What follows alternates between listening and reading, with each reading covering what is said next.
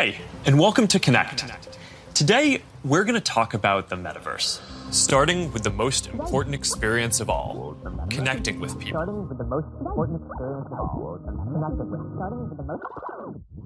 That was Mark Zuckerberg in October 2021 setting out his transformative new vision for a new reality called the metaverse.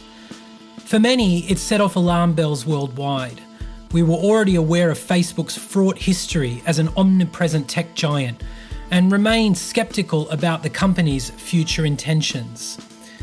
As if big tech hasn't done enough damage to our society already, I asked my guest today, Herman Narula, the CEO of the British unicorn startup Improbable, are we ready for the next epoch of the digital revolution, the metaverse?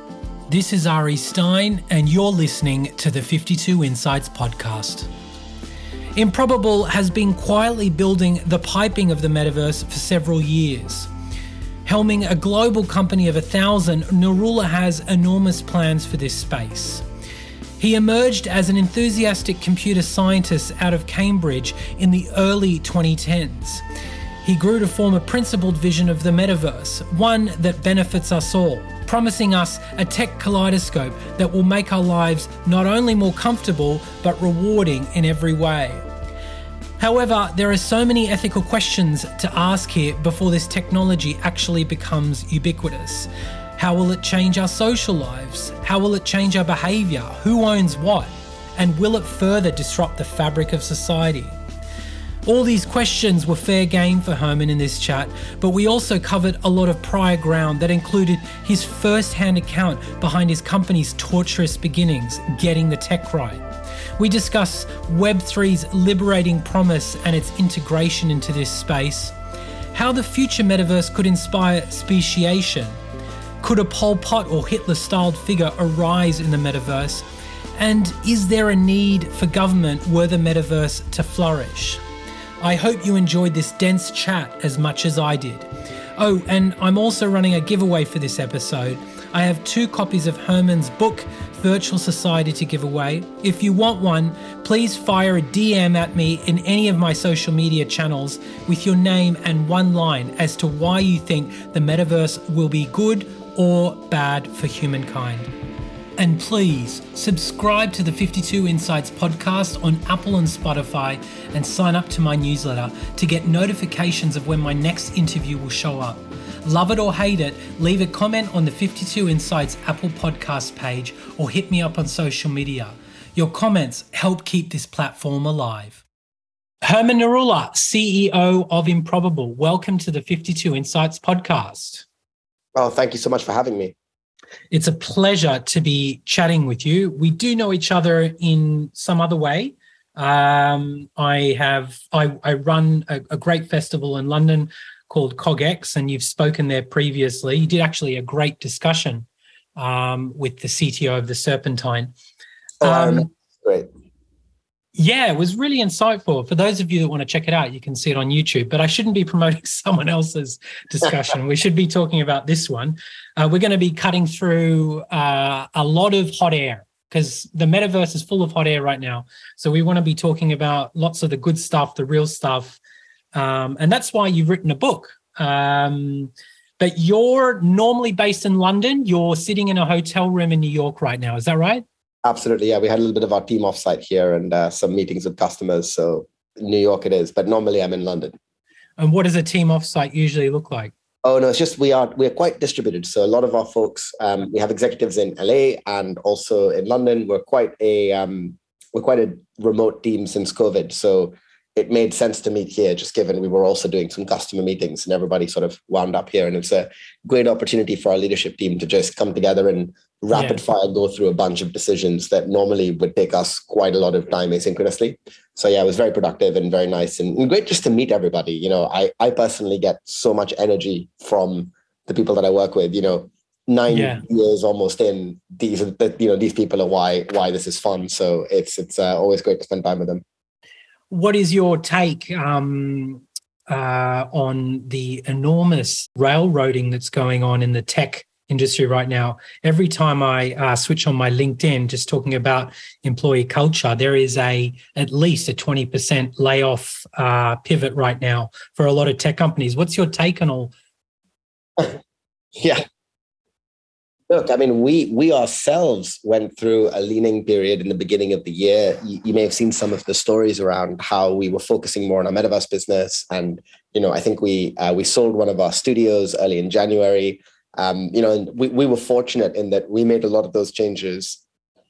I think a little bit before things got really really bad uh, in tech in general. But I think we're, we're, we're the way I would describe it is, look, we're lucky in that we provide a service and a business that's now reached a point where, you know, famously with companies like Bored Apes, but also with 60 different publishers and others, you know, we've transitioned from being a technology development and investment phase business to a growth phase revenue generating business. But that sort of luck aside, um, you know, it is a good and natural thing for companies to be in that technology and investment phase. The world needs companies that are generating IP and solving hard problems and are not necessarily generating revenue right away. That that's you know how we've had some of the most compelling breakthroughs in everything from AI with companies like DeepMind back in the day, uh, you know, to areas in autonomous driving.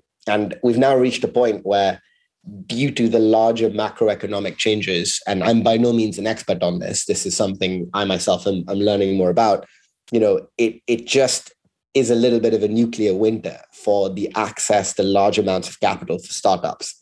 And investors too are unclear on whether now is the right moment to deploy capital. So a lot of my friends in VC are telling me that, hey, you know, while there is money in funds, they don't know if they if if we've hit the bottom in different parts of the market. If now is the moment to deploy it, and you know, there are code words in in kind of the VC world like being selective or more targeted. You know, I think what they all really mean is people are scared, and you know, we're also in a very unprecedented situation. We had a pandemic, we have a war, we had crazy irresponsible fiscal policy for a couple of years. You know, with a massive money printer machine, we had you know a lot of different factors that I don't think in in you know I'm relatively young and new to, to the world of work you know only been doing this 10 years or so but even more experienced old hands that I've spoken with, you know, this is this is a pretty wild time. So I think what it I think what it means is I think the high valuation, um, you know, low revenue startup is out of fashion. And it's all about profit now. It's all about revenue generation. It's all about customer relationships driving innovation. Yeah. If you can't make that leap or that transition, then I think it's tough to see how companies are going to survive. Herman, how old are you? I am 34, I think. Yes, I am 34. 34. That is. That makes you a. Uh, I don't know what star sign you are. This will be the first time someone's asked you that in a podcast. I mean, I I I I, guess I'm an Aries. I think I'm an Aries. right. Let's go with that. That makes you bullish on the market. Um, well, so I I'm pretty bearish on the market, you know. Yeah, but you're right. Look, you can't you can't um, open a news article now without seeing uh, layoffs and changes. I also think, look, there's a there's a bad side to it. Of course, we we shouldn't downplay the the negative associations of that. You know, this is people's jobs, people's lives. For startup founders who just found themselves unlucky or at the wrong time in the cycle. And as I said earlier, you know, I, am very proud of the work we do at Improbable. I'm very excited by um, the momentum we now have in the metaverse space. We were also very lucky in terms of timing. Um, so we shouldn't downplay the role of luck in this. But I will say there are also a lot of companies that, you know, you know, and a lot of a lot of um, larger tech businesses that have, in the age of free money that we're coming out of, they've made quite spread bet investments. And although it's really painful in the short term, it might be a good corrective thing in yeah. the medium to long term for valuations to come back down to earth for companies to allocate capital in more productive ways yeah. and for you know roles and types of work that didn't make sense to sort of die mm-hmm.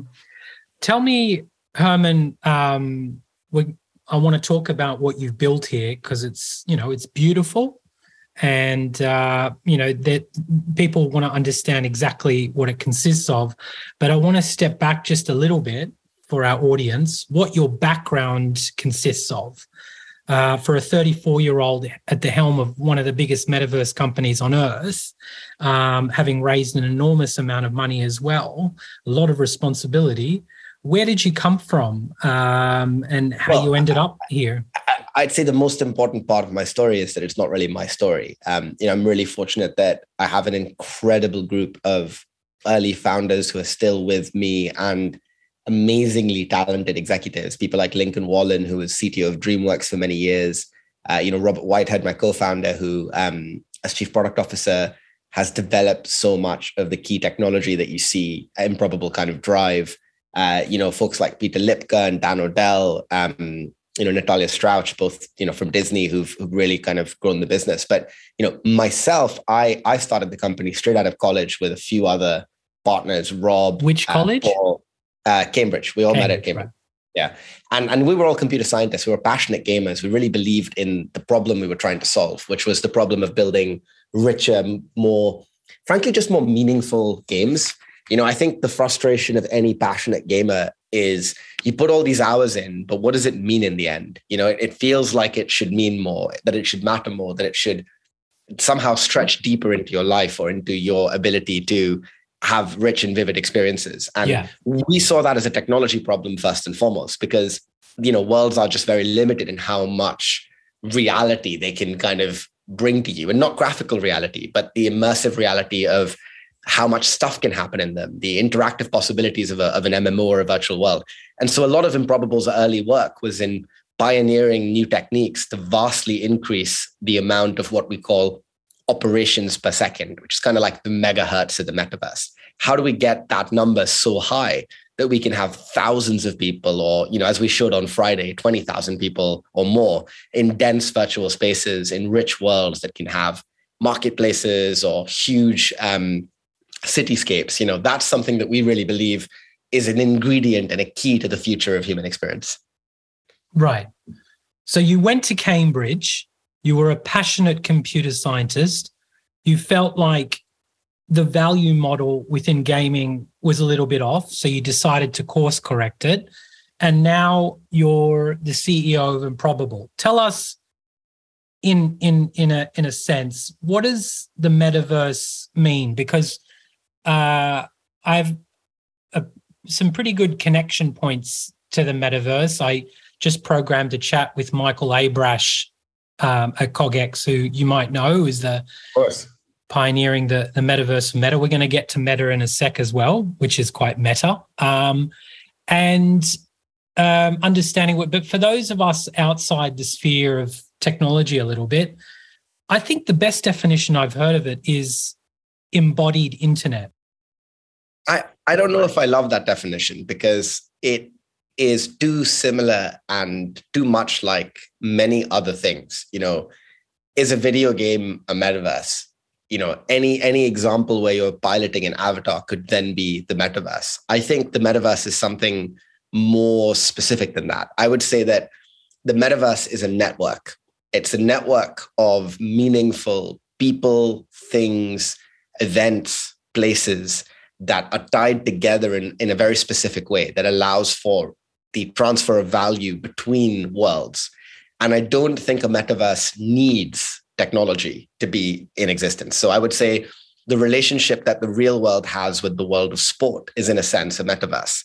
You know, the stuff that happens in the world of sport kind of doesn't matter, right? It doesn't really matter who wins the World Cup. And yet right. it deeply matters. It deeply matters who wins the World Cup. And the events, the people, the things that happen in the world of sport they they they kind of transfer value from that world into the real world. And that's what makes the metaverse and the worlds contained within the metaverse yeah. different from just a video game. A video game is a closed loop of meaning. Right. There is no relationship between the experiences inside one world and another world. And that that transfer of value the notion of meaningful experiences that provide fulfillment and the idea of the metaverse being about the relationship between worlds is very very important yeah. for me separation between it and the world of video games. I would I, I i totally agree with you. I would slightly challenge that by saying i think that's where we want to get to but right now in its infancy it still potentially feels like a 1.0 iteration. But i would love to know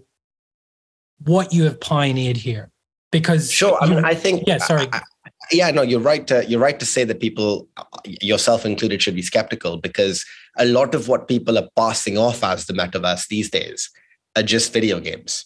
And if you put a VR headset on your face mm-hmm. and play a mm-hmm. video game, that's still a video game. And that is something that is just there to entertain and to entertain you in quite specific and narrow ways. One of the things we've been able to do is go beyond those experiences. You know, we've put thousands of people. Yeah, tell us about that. Crowds. Yeah. yeah. So if you've, if you've seen earlier this year, First Trip, which we did with Yuga Labs, the creators of Bored Apes Yacht Club, or some of the other events that we've that we've released, you know, traditionally in a video game, you can only have 10 or 100 people kind of hanging out. And so when you hear about something like a concert in Fortnite, that's not really a concert in the fulfilling sense of a real world concert you know you're not actually seeing and hanging out with this star you're not actually in the roar of a crowd where your actions and the actions of that crowd and that celebrity interrelate to each other in this beautiful human and dynamic way the reason none of that happens is because those types of experiences are computationally vastly beyond the capabilities of a game like Fortnite or really any other metaverse uh, capability on the planet. And so we we alighted on that problem as being quite an important problem to solve because if you can't give people experiences that are differentiated from normal video games, then there's no real economic or practical pathway to building a metaverse that people should invest their time and energy in, right? Because they can just go play games. So with First Trip, we were able to put thousands of people, not by downloading a client, just by clicking a button, jumping into a world where they could all see each other, all interact with each other, all hear each other speak at the same mm. time. So you could hear a crowd, you could hear those like strange um, human phenomenon of groups of people just like interacting in wild ways. And we put performers live into the world, not recordings, not some kind of preset dance move, but really there in their glory as, as kind of present human beings interacting together. Yeah. Now I think of things like the world of sport, and I think how many football fans of a club like Manchester United or FC Barcelona have ever been to a game. You know, there are fans around the world who never have what if we could put all of those fans into mm. a crowd together, have them interact together? And that isn't to say that the only value of the metaverse is large scale experiences, but large scale experiences are probably the first thing that you can usefully do in the metaverse that you can't do in a video game because video games generally don't create the opportunity for those types of experiences, not just because of technology, but also because of the nature of what they are as game experiences. And I think that's also the first example of a family of experiences that interrelate yeah. to each other as well. You know, like for example, in in our first trip, people brought their Bored Apes, they brought their NFTs from outside the game world into the game world. And that was an incredible moment where we could show that network of meaning, that relationship between content. And I just I'll just close by saying that yeah. VR in particular and immersive technologies, like our tech works well with VR, but I'm very skeptical that that what we need in order to create tangible human value in the metaverse is better graphics. I think what we need is better experiences. And there's a difference in the two. Yeah, beautifully said. And I think that's where that's where we're heading. And tell us about some of the experiences because you mentioned first trip, but you've also done a collaboration which is probably more up to date now, Bored Ape with Yuga Labs um, and you did something with Snoop Dogg at the the VMAs as well. I read. Oh, that was that was actually a little bit different. So yeah. in the VMAs, uh, Snoop Dogg and Eminem used their Bored Ape avatars as part of their performance, right. but that wasn't directly connected with the metaverse experience we'd created, other than the fact that they used their Bored Apes, which is more a relationship with Yuga Labs. Right. But no, the um the stuff that we've been doing lately is pushing the boundaries of what that scale could be. So I just want to, you know, give you an idea of a number. Um, a lot of the stuff that made the internet really amazing today boiled down to improving bandwidth, improving the capabilities of computers and machines. Like you couldn't have done YouTube in 1995, right? They just it wasn't viable for that to happen. You know, people didn't have internet connections where streaming video was realistically going to be widespread. In the same way, the metaverse relies upon the ability to handle much much more information exchange on the back end yeah. and down to a user so a traditional video game like fortnite can handle 100 players by means of about 10,000 messages a second being sent between all of those people in the world. Mm. To do first trip, to handle thousands of people at the same time, we had to build a system that could process a billion messages a second. And then we had to use machine learning to actually understand how to send that information down to every client in an efficient way, um, which was an entirely new breakthrough in the way bandwidth is handled. So while other companies work on graphics, which you know you can plug into what we do, we're much more interested in the idea of communication, networking, and meaning. How do you make the world interactive? How do you make the world sure become a place where you can speak and see and interact in a, at a much larger scale? That seems like the heart of the metaverse for us. Yeah, I actually first heard about you in 2017. So maybe we'll back up for a second, just a couple years. Um, so I was actually based at a co-working space called Second Home. Shout out to anyone listening who uh, I'm not I'm not in uh, London in Second Home anymore. I'm I'm out in Stockholm, but um, when I was working over there in in, in Second Home, uh, I caught wind of this enormous fundraising round that you'd had done. And at the time, at least by my standards, working in tech and events and stuff, it was pretty unheralded for a British company. Although, although I'd say since then there've been some, you know, know. That, that felt like a large round then, but since then that almost doesn't there, feel. There was one recently by a yeah. by a surgical company in Cambridge called CMR that raised 650 million. You in right. 2017 17 raised 502 million. Now, um, I remember there was just like a, a, like the wind had left the room. Or is that feeling like, who the hell is this guy? Who the hell is this company? Um, then things just went quiet. If I may be totally honest with you, um, I, I felt like we didn't hear from Improbable for a few years. And now you've just raised the number again. And before that, what was the um, perhaps silence due to were you, were you working on a proof of concept was there a slowdown was there because a lot of a lot of companies do tend to experience um, timing issues as well or have i got this storyline totally um, yeah i think backwards? we we we um i think we maybe got a lot less attention because as a primarily b2b company building technology and platforms like today we serve 60 different global publishers. So if you've played the game Fall Guys, our team built the multiplayer mode of Fall Guys.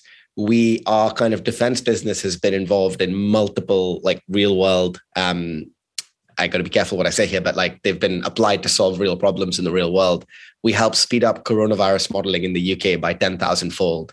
Uh, we are at a place now where not only are we working with you know well-known companies like Yuga Labs, but we're building an entire network of interconnected metaverses using our M squared network, which we can maybe touch upon a bit later. But a lot of what we do is the plumbing, the wiring, the infrastructure, the bringing, the bringing together and enabling of the success of others.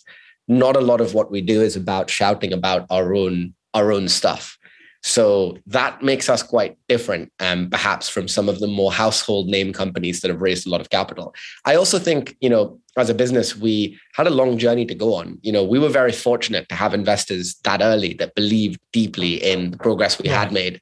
Um, but you know, we we needed to move. Um, we needed to develop multiple generations of technology to get to the point where we can now do billions of operations a second that wasn't something we could do in 2017. That took the invention of new networking protocols and approaches, new testing frameworks, new infrastructure, new ways of managing large scale um, systems of this kind.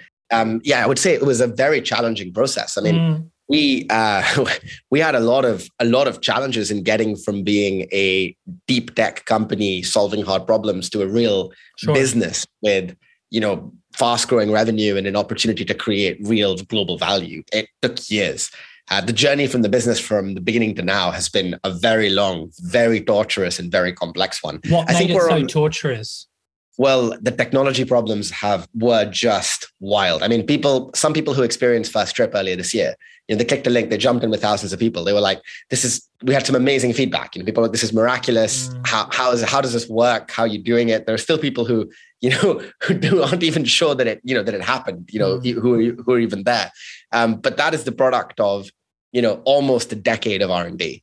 and you know to, to, to be in a position where you have to scrap entire architectures after years of work because mm. they don't work as you intended and mm. to hmm. go through that wave after wave with our company has been really really really tough you know i know there are folks for example um, i have colleagues who work in areas like self-driving cars that's a similar journey you know they it, it took it, it that problem is a very hard one and sometimes when you're working on really hard technical challenges it, it, takes wave after wave of getting there.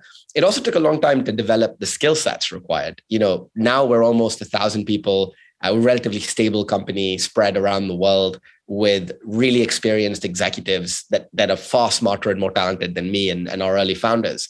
But getting to the point where we could build that type of machine around Improbable, be trusted to run and deploy games and experiences for, for, for projects was very tough. We went through quite a few failures in the early days as well. You know, we had indie games try our early technology. They were technically successful, but not commercially successful. Mm.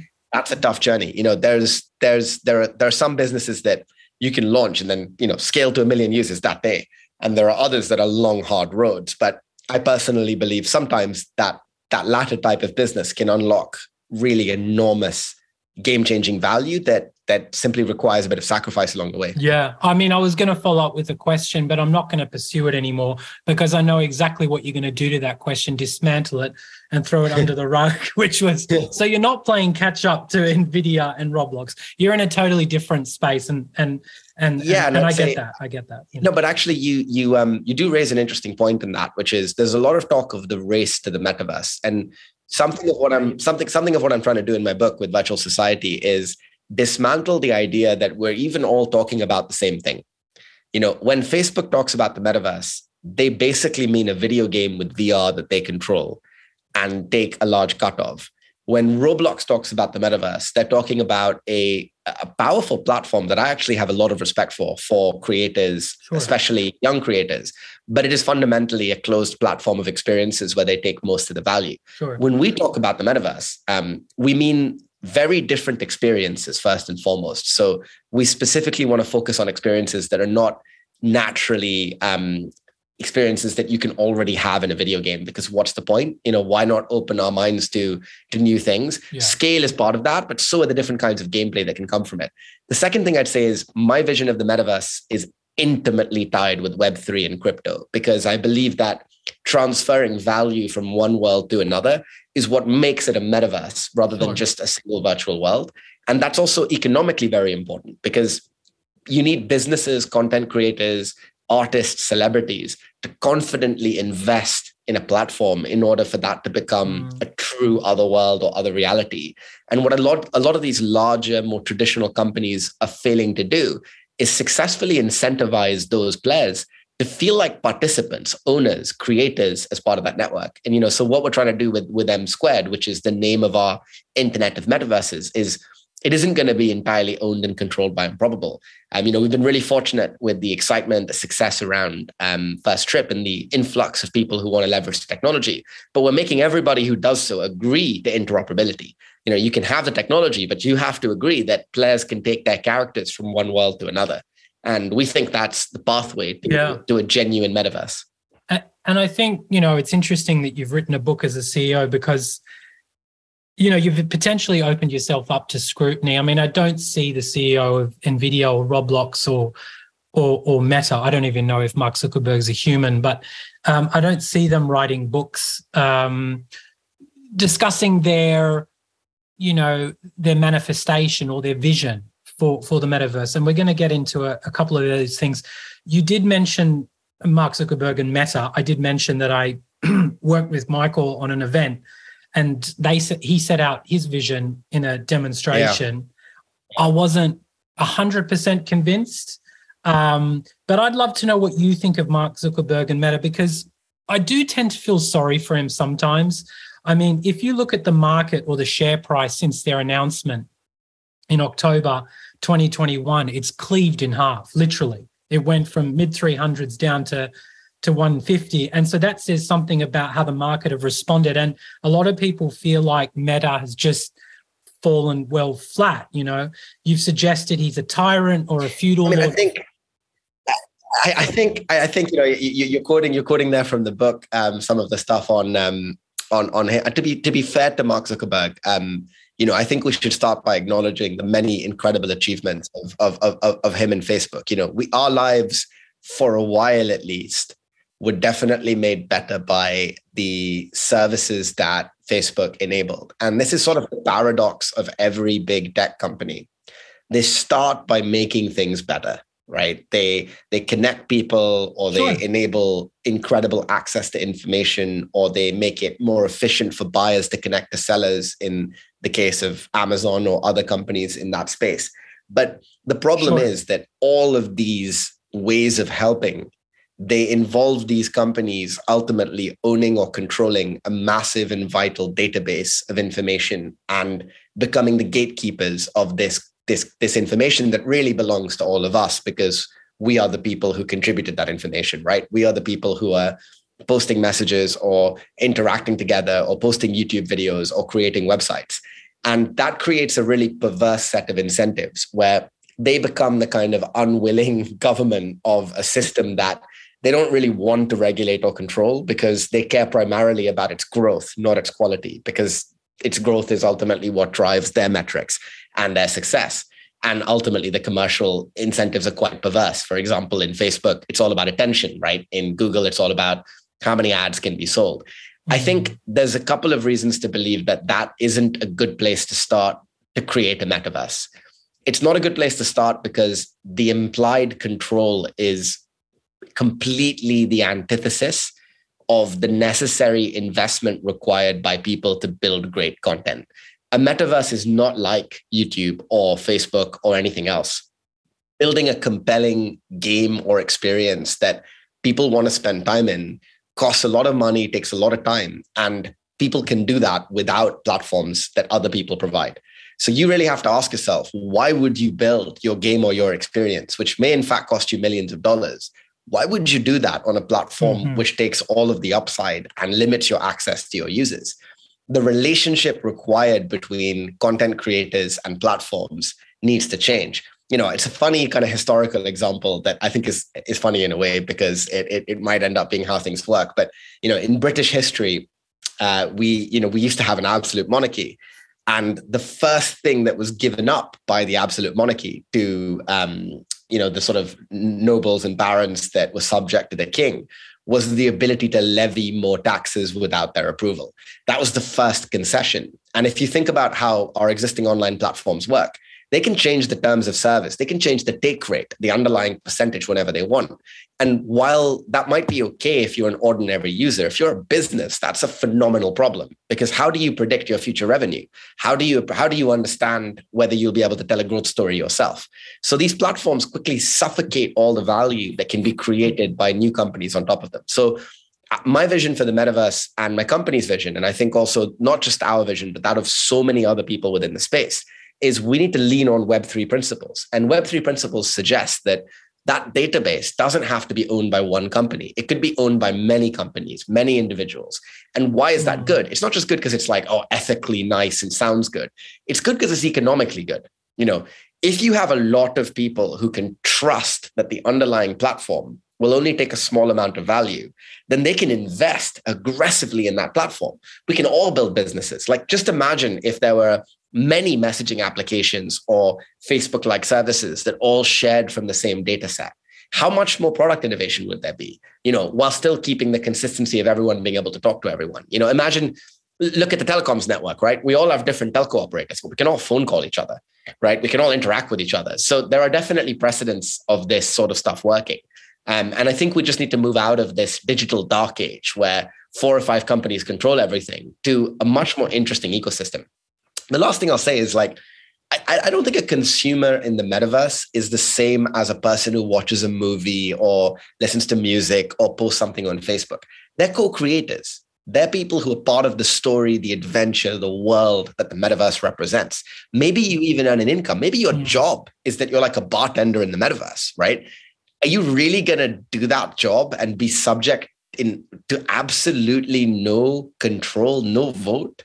No decision about how that world operates that feels very much like a regression of of the norms that we yeah. have come to accept in our society yeah. as being important for growth and for success it's interesting because um, there is an argument to be made uh, at the moment about you know the battle between self-interest and you know um, regulation and and can those two things coexist. But i you know i also think about this idea of value extraction um, and you know the idea that big tech companies will do everything they can to exploit your your usage and how you use it um, and the only thing they're interested about is growth and increasing their bottom line. And there's this tension. It's almost like an abusive relationship, and it's a one way one way street.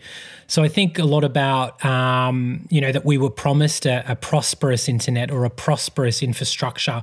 And with all that being said, um, you know, Web three is coming, the metaverse, and and all this new stuff, which will elicit new leaders in the space in a way. So, do you feel like we need more ethical or altruistic kind of leaders in the space? Uh, you know, I got to say, I'm not. I'm not motivated primarily by altruism when I describe um, a different way of doing things. So, if I just give you an example, looking at M squared, which we're going to be more public about later in the year, so you're getting a little bit of pre-information here. You know, M squared is an entity that will connect multiple metaverses together and it'll allow every partner who builds a metaverse, like Yuga Labs with Bored Apes, to run their own platform, to own their own relationship with users, to run their own stores, to have their own distribution, to do all of the things that platforms normally take away with you. But it will also force upon them the need to interoperate, to make sure assets can move freely between worlds, to pay a small but defined tax rate into that network, which won't go to us. It'll be shared by all of the people who own part of the network or who buy tokens or who are part of the system that the network represents and it'll be reinvested into the world and that isn't because you know mm-hmm. i think it's cool and, and positive for the world that's because that will allow those companies and if you're talking to major sports leagues um, or movie studios or communities of thousands or millions of fans in music that'll allow those companies to confidently invest in their own metaverses in a way they never would if they were building on someone else's platform. If they were building on someone else's platform, they wouldn't invest in creating content. They would simply license their IP to that platform owner. And this is what you see happening with Epic Games, for example. You know, Epic Games is an amazing company, and I love Fortnite and I love Epic, but they've had to spend billions and billions in acquiring users to come to their platform and to you know give away i think like 10 billion dollars of free games just to get you to use the epic store because that's the only way they can incentivize content creators to give up something, which is to give up the freedom of determining the destiny of their own business in order to essentially grow the success of someone else's business. And this is not only you know toxic over the long term. It's a bad economic idea. It limits the overall productivity of the system. You know to use an analogy from the real world dictatorships versus democracies right it doesn't really matter how you feel ethically about the two. If you're an economist, you always prefer, in general, a democracy. Why? Because you prefer the idea that a business will be able to invest in that country, confident that the rules are not going to change from under them. They're not going to suddenly have their factories confiscated or suddenly have the taxes change in a completely crazy way that you know nobody had any say or influence over. When we when we get out of the idea that the services that that enable economic activity should become money grubbing businesses and focus on the fact that that economic activity at the top the work that the content creators are doing that the game developers are doing that's where the value should accrue. Then we just get a much bigger pie. We get much more content. We get much more in the way of experiences. And as you know you know from from virtual society from the book my sense is as a as a world as a society what we should care most about now is enabling more people to have more fulfilling experiences more of the time because those fulfilling experiences those are going to unlock a better life for everybody. Yeah. And they will. And you will onboard you know millions of uh, creators. It's going to be incredible. Um so i'm but we don't have to. Just just to finish on that you know the best part about our strategy is, is we don't have to. Our customers our partners they onboard those creators and they're their creators we've just created a system that you know enables them to build better experiences but also to network those sure. experiences together sure. You're, you know and that's that's a different problem to building a big platform but yeah, yeah, totally appreciate the question no but you're talking about creating the infrastructure and then asking vendors to create the platforms where the creators will yeah and we can help yeah sure sure yeah, we're building platforms like we're building sure. other side with Yuga Lab, but but it's a different model entirely, yeah. I think, to what's right now. I think just to finish on this point, and you know, I, I want to move on to something else quickly, is that a lot of people, especially in the uh, technology space, but also like you know, customers and pedestrians in the marketplace are pretty cynical and tired. So you know, we need to move on from that. We need to find some CEOs and um, you know, ethical ty- ethical tyrants, so to speak. Um, it's 80 years from now. Um, and you know, it's a day in the metaverse. You wake up, you have a coffee in the real world. This isn't the metaverse. Um, I want you to walk us through what, if you've thought that far, what it looks like for our audience when we talk about the metaverse so they get a real understanding can itemize it from you know nine to six it doesn't need to be that convoluted but it'd be interesting or helpful for someone to understand out there what what would the metaverse look like maybe you know in a century from now? I mean a century from now i think we will have brain computer interfaces. I think we will move from experiencing the world through screens to actually embodying these other realities these other worlds. You know a century is a long time. Remember it took it was it was less than 60 years from the wright brothers i think flying a plane something like 60 70 years to, to us standing on the moon you know and the rate of technological progress is going up faster and faster and faster. So barring some like horrible world ending event you know we know that we can create brain computer interfaces now that are relatively crude. I don't know if you saw recently but an incredible company called synchron uh, they put a device inside um, the brains of i think it was paralyzed patients that went in through the uh, the veins in their neck and allowed them to mm-hmm. interact directly with machines you know, our brains are capable of experiencing things that our eyes cannot show them. Our visual cortex has more capability to them, you know, to produce cool things than than than, than we currently are able to kind of feed it. So I think in that other world, that other reality that you're describing, we're not going to live in one metaverse or one space. We're going to have the possibility of going beyond our quite limited experiences now to potentially living in many, many other worlds. And these other worlds don't just have to be pleasure filled fantasies. These can be worlds where we discover things, um, you know, create new kinds of society and community, have and expand the notions that we currently have of culture. I, I think this project, this larger vision of building a metaverse yeah. that isn't just some like new way to sell people ads, but it's like actually a expansion of human experience. I think it's something on some level we all crave. I mean, I know I did growing up. I always wanted you know, why do we love why do we love um, fantasy? Why do 11 year olds love Harry Potter? Why do all of us think of space travel? We all sense that we're capable of having richer, deeper experiences than the world can actually give us. And if we can truly make the jump from a society that's focused on things and commodities and stuff to experiences, and if those experiences can be delivered efficiently inside other realities, yeah you know, and you, you you did tell me 70 years from now, right? So that's quite a far, far leap in the future. You know, who, who knows what that world could be like? But you know, but long before we get there, hmm. even now, even if we're just talking about video games and screens and, and hanging out, I think in the short term, people are just going to get to have more fun. They're going to get to have better experiences in these other worlds that, you know, Mark Zuckerberg talks a lot about having meetings on hmm. in Zoom. I think that's a pretty boring use case uh, you know, for, for the metaverse. Like I don't, the last thing I want is to go to like an office in, in the metaverse. What I want is, you know, to have and make new and meaningful relationships, to overcome new challenges, to interact with people that I couldn't normally interact with. That is the promise. And the promise, the great news about this promise is that it's not even a new idea. It's existed since we basically, you know, dreamed of other realities. And that's pretty much, as you know from my book, from the beginning of our society. So that's the end game here and it's a very hopeful end game. It's an end game that doesn't that that that takes us from a of a world of very destructive very undirected growth that's bad for the environment to perhaps something a little bit better. Maybe and maybe this optimism is unpopular these days. I think i'm supposed to say how terrible the future will be. Um, no i mean just reading from your book you you you you're I would use the word idealistic about how the metaverse can shape or transform or terraform our society. And it's fun and it's interesting. And there's a lot of prognosticators right now out there thinking about how, you know, these tools um, of connectivity are going to change our world. But, you know, just to go to the to the other way, to, to put the slide uh, uh across the other side of, of the fence at this point, why do you do what you do, Herman? I mean, uh, you've told me the impetus for for what what what what what, what you're passionate about, what what you see as the future. But a lot of people are challenged and anxious about the future.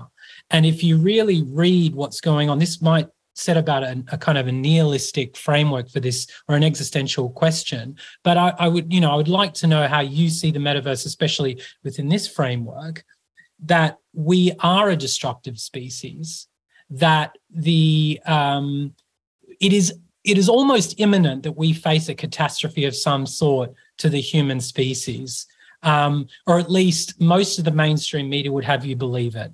And there are some climate tipping points that are going to be setting off serious alarm bells in the next 50 to X amount of years, which, in order of magnitude, would showcase um, some really uh, destructive uh, events. So, what is the point of building the metaverse within the, you know, the, the prospect of us not being here?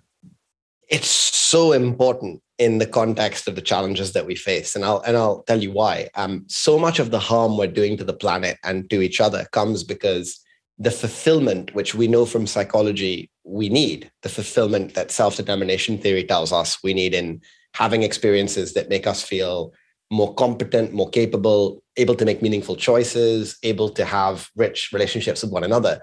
They're very expensive on the environment. They require us to, to make things, clothes, fashion, items um, you know, travel, all of these things are destructive and, and, and consume a lot of resources. And of course, they're not going away. I'm not proposing that they're going to magically stop being a, a need. But if even a small percentage of the money people spend and the time people spend with physical things can be replaced with digital assets or virtual experiences, that's an amazing thing for the environment. Mm-hmm. That's going to dramatically reduce. I mean, even think about the fact that we have work from home now uh, for a lot of companies.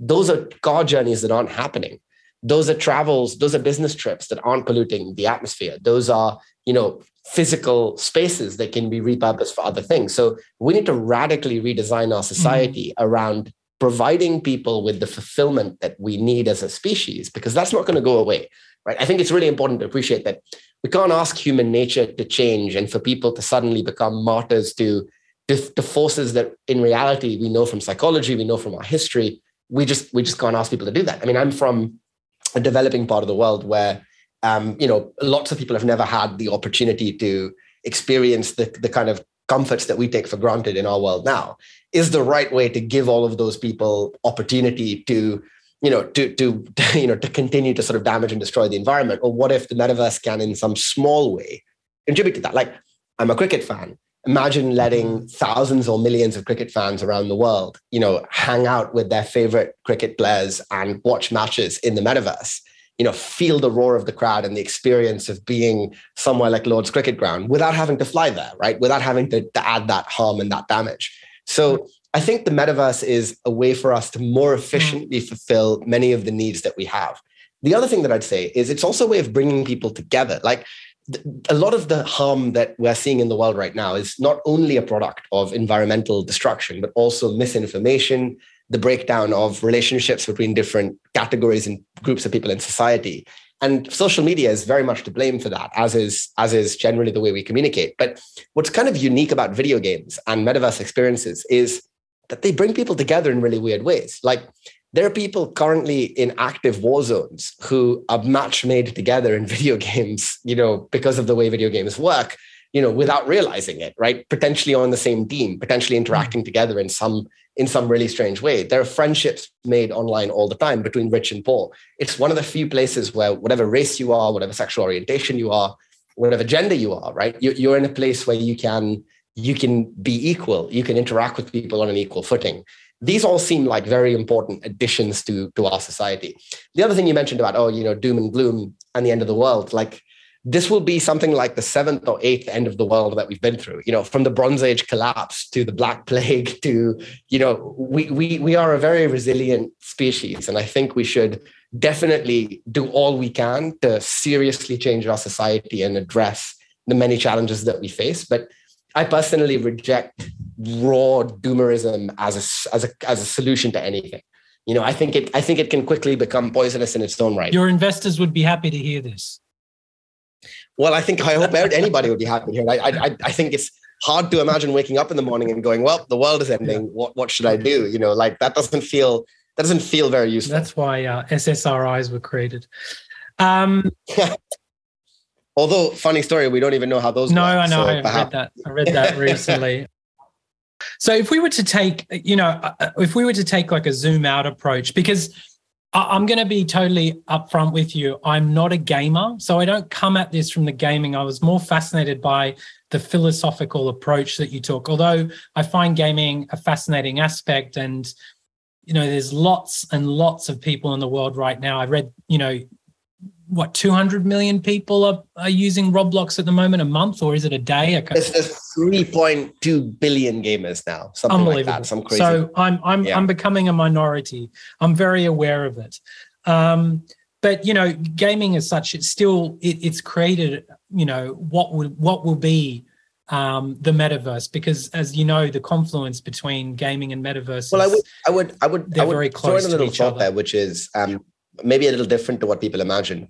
Sure. Gaming in the metaverse have in common technology and skills, but they're actually quite different businesses and they're quite different sets of experiences that you may experience in the virtual space. And the reason for that is that video games are already very saturated. There's already Call of Duty and World of Warcraft. They're not going anywhere.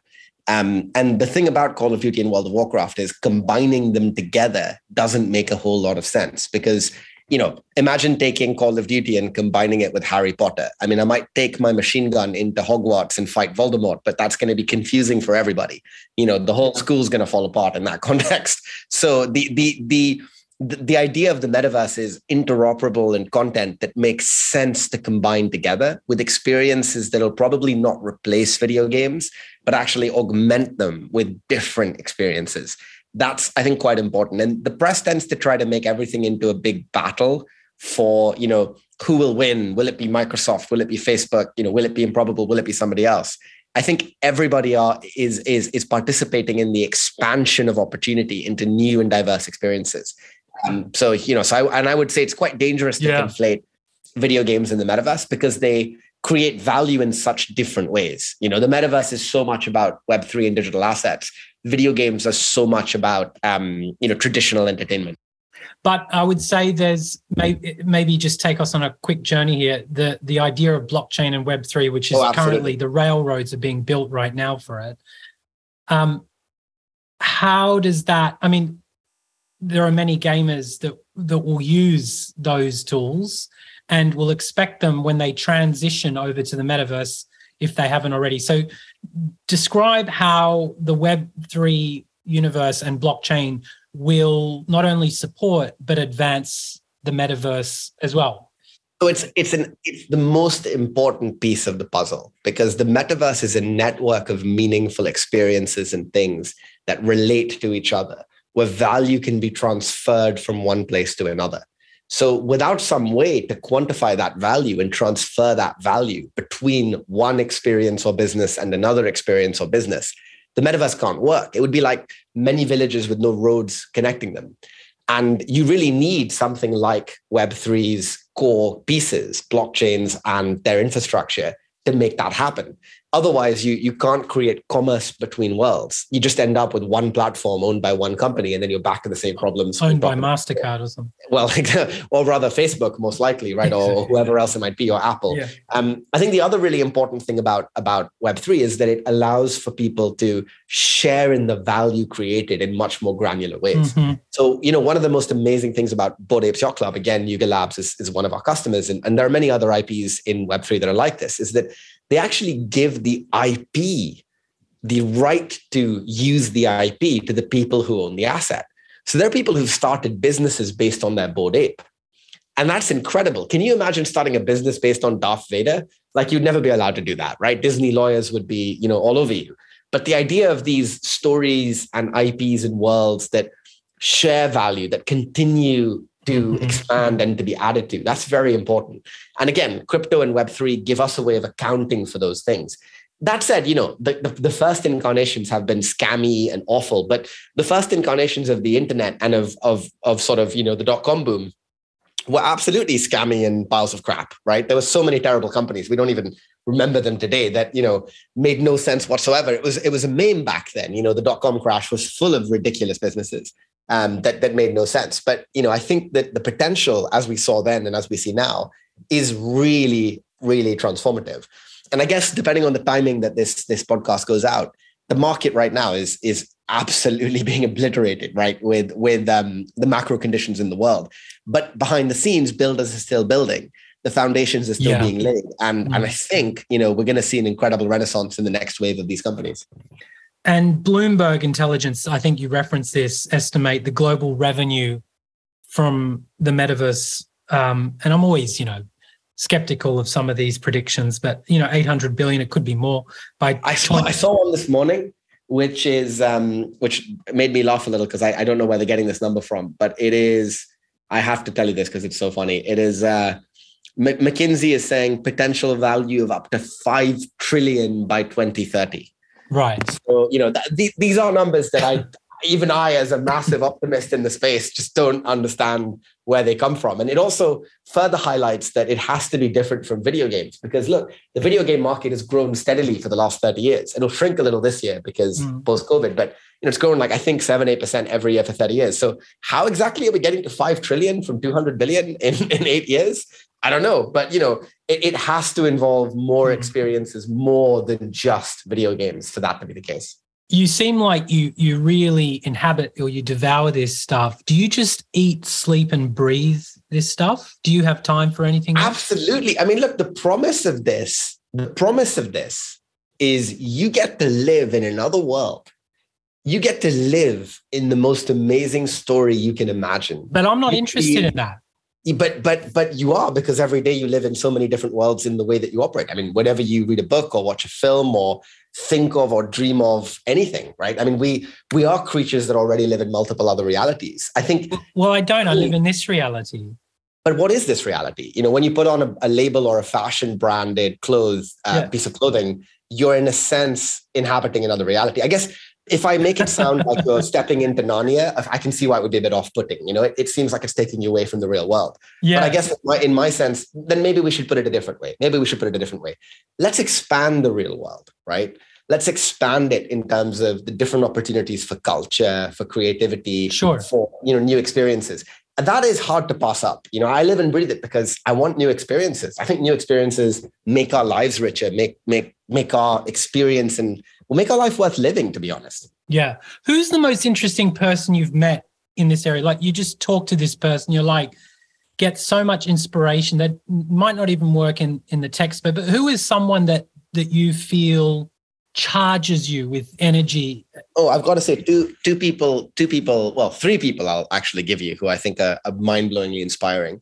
One is uh, Phil Rosedale, who created Second Life. Uh, you know, whenever I spend time with him, you know he's lived breathed and thought about the metaverse more than most people have have in my in my space and you know he he deeply understands the potential of what it can be you know chris dixon is another person uh, he sits on my board but he's obviously one of the most famous investors in, in crypto and web3 but chris is known as being one of the earliest investors in oculus.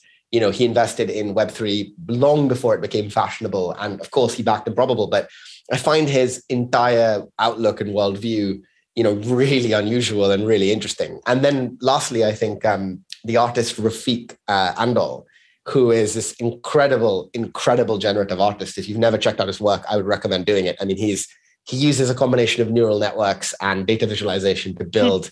just jaw-dropping things. And I think you know people like this always make always remind me that you know we're gonna the only way we're gonna make this this new reality, this new future, or this new expansion of reality is by bringing together you know incredibly talented people like that. Yeah. One of the things that you mention in your book, and I think it's a great book, it's very articulate. I've chomped my way through as much as I can in the short amount of time th- that I have. thank you. Thank I wish, I, I wish really I had a, a, some kind of neural upload I'm, I'm quite a speed reader, but it, it would be nice to. You should do the audiobook on on fast. I actually recorded the audiobook myself, which I'm never going to do again. That was a huge amount of time, I have to say. yeah, I love, I love, I love the audio audio versions. I would have done that, but um, first of all, the comment on the book, uh, and then you know follow up with a question. I sensed a real level of urgency in the book. And what I mean by that was from what I read, it felt like there was a need to correct a lot of the falsehoods out there, but you also wanted to correct it just in time before the market spirals because the marketplace will start exploiting as much as it can out of this. But you also wanted to course correct for a lot of people out there a vision of what the metaverse could look like. And it goes off into some pretty wild areas. So, one of them you talk about is speciation, which I oh, love. We're going, we're going there already. Okay. Where was, we are because I buried that at the end of the book, hoping yeah, like yeah, only yeah, 10% of the audience would read it. But okay. But but speciation, there's two ideas I want to talk with you about as we come into the to the final um the final innings, to use a cricketing term, uh, of this chat. Speciation is quite an interesting term. It doesn't get used so much um, in in in the world right now, but applied to the metaverse, it's fascinating. So you're talking about different communities, branches of humans and ideas, a fragmentation of the human species in a good way, correct?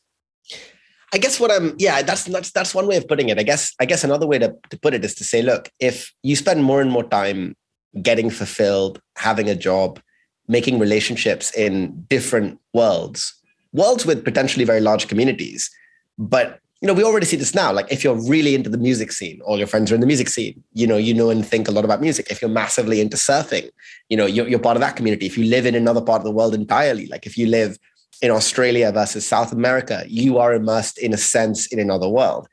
The metaverse will take that to another level.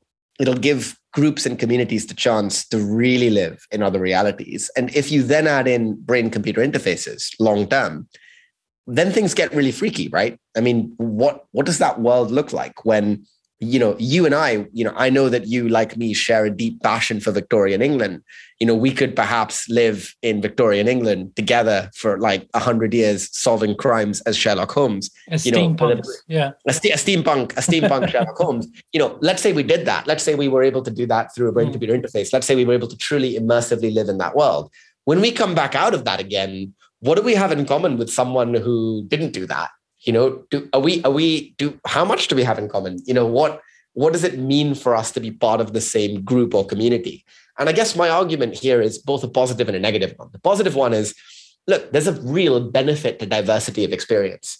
You know the more people out there having richer and wider experiences potentially the more great ideas that can filter back in and make our society richer for everyone. Think of the great literature you love the great music you love you know, if you only get one Taylor Swift or or Ariana Grande, you know, these are my music choices now coming out, uh, you know, unfortunately, very quickly. But you know, if you only have one of those per hundred thousand or a million people in the population, the more people that can be exposed to more rich experiences, well, then the mm. more the more the world will grow in in its cultural richness. And if there was one point, one point in my book, just one point, it would be this: we measure wealth the wrong way.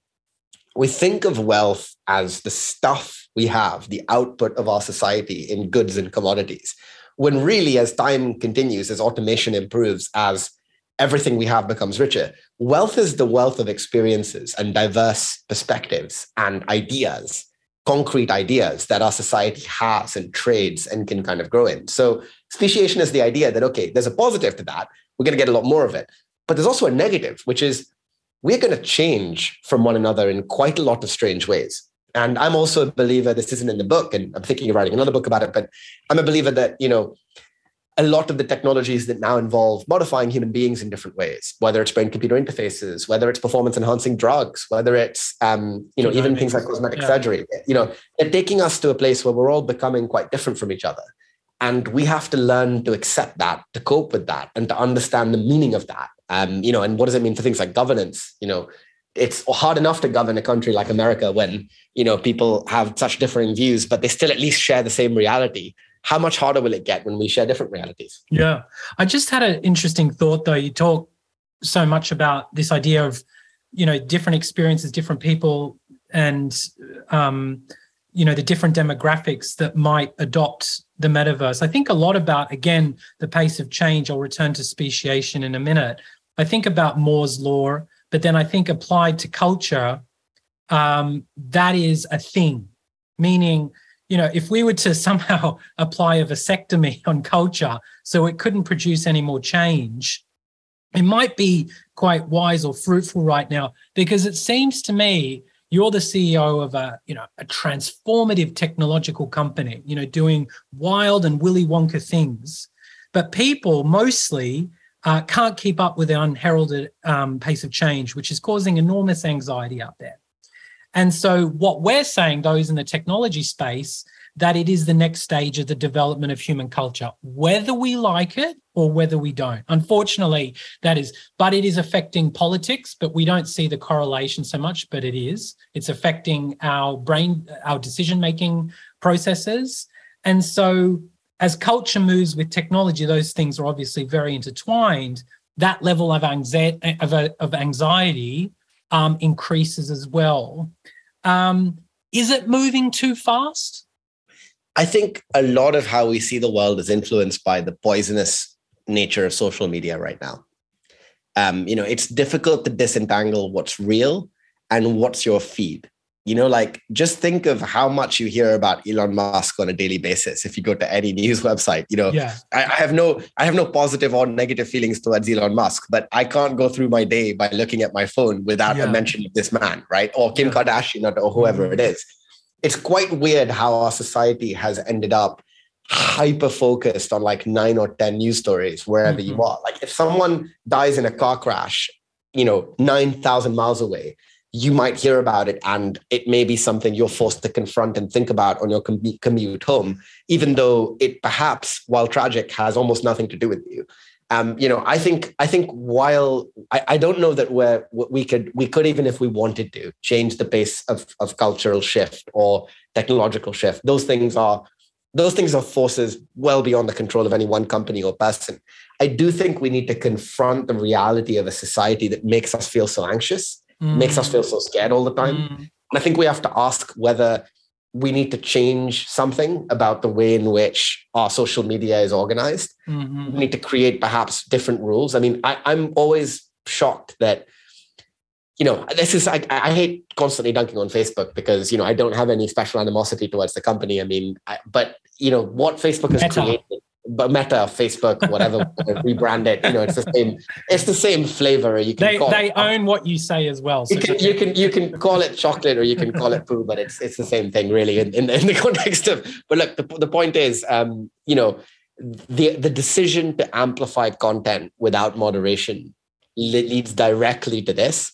And you look instead at something like Wikipedia, right? Wikipedia works fine despite the fact that it has far less of the infrastructure or money of Facebook. And but you know, I don't, I don't. Ninety percent of pe- people that edit it are, are men, but that's well, that that is a problem. but at least if I, you know, Google basic facts, you know, I can, I can, I can see those basic facts without you know wild misinformation sure. you know embedded in it you know there is definitely errors in wikipedia but it's it's it's it's hardly as bad because the incentives are different. Mm. So I think I think we need to fix the way we communicate and talk and think about society. I also think in journalism now, again, partly um, due to the ad economy, everything has to be a world-ending headline. You know, no, nothing can be like sure. a moderate headline. It's either the end of the world or something's about to completely change or shift, and you know that is that is problematic. You know, when it comes to um, the pace of change, one other thing our company does is we help governments and other organizations understand this change by building simulations of the world. So the metaverse doesn't only have to be about making the world weird, it can also be about understanding how disease spreads or how infrastructure can be better better managed or how to help mm. you know right now with top, topical world events right now you know how we can help end or reduce conflicts so i think there's there's there's a lot of good that can come from this too it, it's it's wiser to embrace this change and to learn to, to adapt to it than it is to try to fight it in general. I think. I think whenever we've ignored or fought it, it's just got worse. Mm.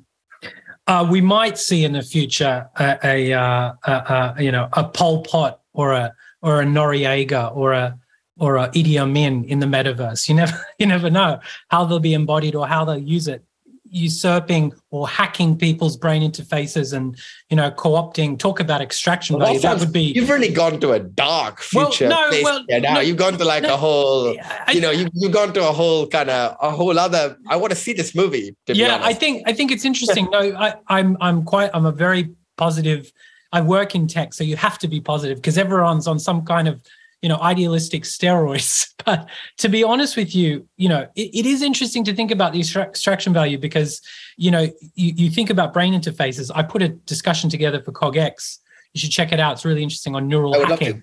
and Rafael Yuste who's a leading uh, pioneer in this space is actually trying to convene a uh, international uh, framework much like the united nations that mandates that brains can't be hacked in the future. So I don't want to get into that's a whole three hour discussion, but that is something you know to be worried about as well for people. Yeah, I would not be plugging a Facebook brand brain computer interface into my brain if I'm honest yeah, with you. Yeah, yeah, yeah. I think I think we're going to need we're going to need governments and companies sure. to create far more trustworthy sure. brands yeah. before we get. But the good news is the technology for anything like that is so far away. We barely understand how um, how many aspects of our brain work now. There's a fantastic book.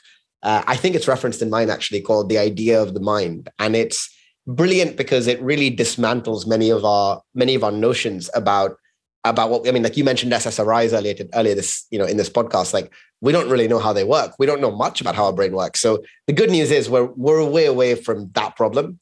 Um, and I hope by the time we get to that type of technology, we've evolved to the point where we have smarter ways of thinking about regulation. Regulation is good, and I and I, you know, if I have to close on one idea, it would be I absolutely think the regulation in the metaverse is going to be a very important part of the story. Yeah. So just coming back to the speciation idea, which I think is so interesting. There are two things that I think about a lot, and I'm really, really happy, Herman, that you discussed this in your book because it's something that I um, mill over. Uh, it doesn't keep me awake at night, but I definitely think about all the technology that I see because part of my job is looking at all the, you know, the latest trends and stuff. One is I think about the value of government. So one of the things I want to get your take on, which I think is interesting, is I've had this discussion several times in different iterations. I get the increasingly strange feeling that government is isn't fit for purpose anymore, or maybe not now, but maybe in the future, and they're getting that sense of irrelevance as well. So once we move into the metaverse, they will become more outdated, more outmoded, more irrelevant, not designed for an imminent future, almost like uh, you know the, how we moved from the agricultural revolution into the industrial revolution. How the hell is the government going to keep tabs on billions of different species, to put it crudely? Well, I wonder if perhaps the metaverse needs in a sense, its own governance. Um, you know, and I think that's a little bit of where the book kind of takes us as well, which is I think, you know, if you have a lot of people who are earning an income on a platform, they deserve a say. And maybe where you get to is platforms that have voting or have um, you know, decentralized governance or normal governments, but that can support them. And you see a little bit of this in Web3. This is also why I think Web3 is so important. I think real world governments have a really important role to play but that needs to be married by new kinds of organizations that enfranchise their members to contribute to the decision making of a system like this. You know democracy and government has had kind of a bad couple of years you know what i mean in terms of pr and i think part of the reason is that our lawmakers are so out of date with technology. You know if we were to say to if, if, if governments were to throw up their hands and say we just don't understand how to regulate property rights. Property rights are too confusing for us and we don't want to be involved in that or we don't want to be involved in civil defense. I think a lot of people would be like what the hell is the point of you then? Right? These two things are so vitally important to our existence. This is sort of why we have you i think if government throws up its hands and says we don't understand technology you know technology is this thing that companies are going to do then i think a lot of people rightly especially young people will be like well what is the point of you then? You know but this is what i think they're asking right now. And i think and i think they're right to but i think that is not the answer to that is that government must evolve. Government must become savvier better at thinking about how it interacts with and delivers technology and technology solutions. You know it's the saddest thing about crypto and web3 is the lack of real constructive involvement from government you know where are the sort of nation state coins that are really doing well or that are focused on they're in el salvador well, I mean, exactly, but that's not necessarily, you know, where I would have hoped that this stuff sure, would begin. You know? Sure, yeah. sure. Yeah. So look, I think, I think, um, I think, you know, it's a great, it's a great note to end on in that, in that we need to see evolution of government. We can't, you know, companies, no company, no altruistic CEO, not me, not my business, not anybody is the answer to a healthy, successful metaverse. The answer to a healthy, successful metaverse is a confluence of different forces coming together in an effective way that means government, that means a collection of companies, that means creators, that means people who are, you know, as users feel empowered to actually make decisions and contribute to the way these worlds work. And I don't think the big technology titans of today are going to be a big part of that solution. You know, the good news is they all exist because they disrupted their various predecessors, right? So perhaps there's hope that, you know, there will be more disruption to come. Yeah. So just to close, Herman, um, you know, it's been a, a, a an amazing chat, fascinating, fascinating, and uh, I think a, a, lot of people will take a lot from this. I want to know what what your hopes and I know you've told me what your hopes are for for improbable, but just just to take an inward look for a moment, you're talking about Herman as the CEO of Improbable. What are your you know goals and and and dreams in the imminent future, uh, uh, you know, someone who has a sphere of influence that potentially um, could equal Mark Zuckerberg. And, and I don't say that lightly. You, you might in the future.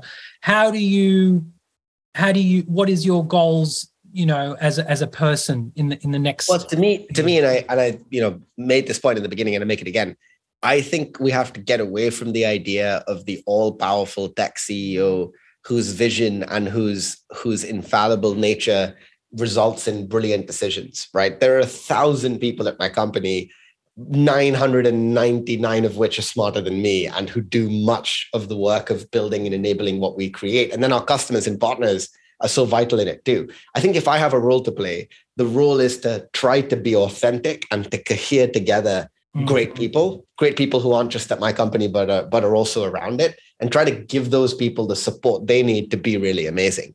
And I think that is what um, you know the, the model of leadership that we should that we should follow is. It's not a new idea.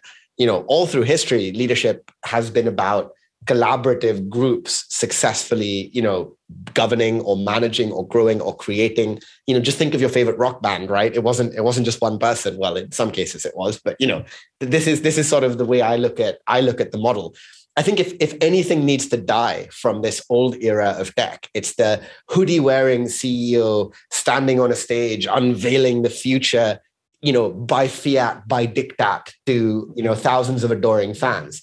You know let's let's let that die right? You know it, it it's it's a relic of a time when we like to deify people by basically giving them credit for everyone else's work.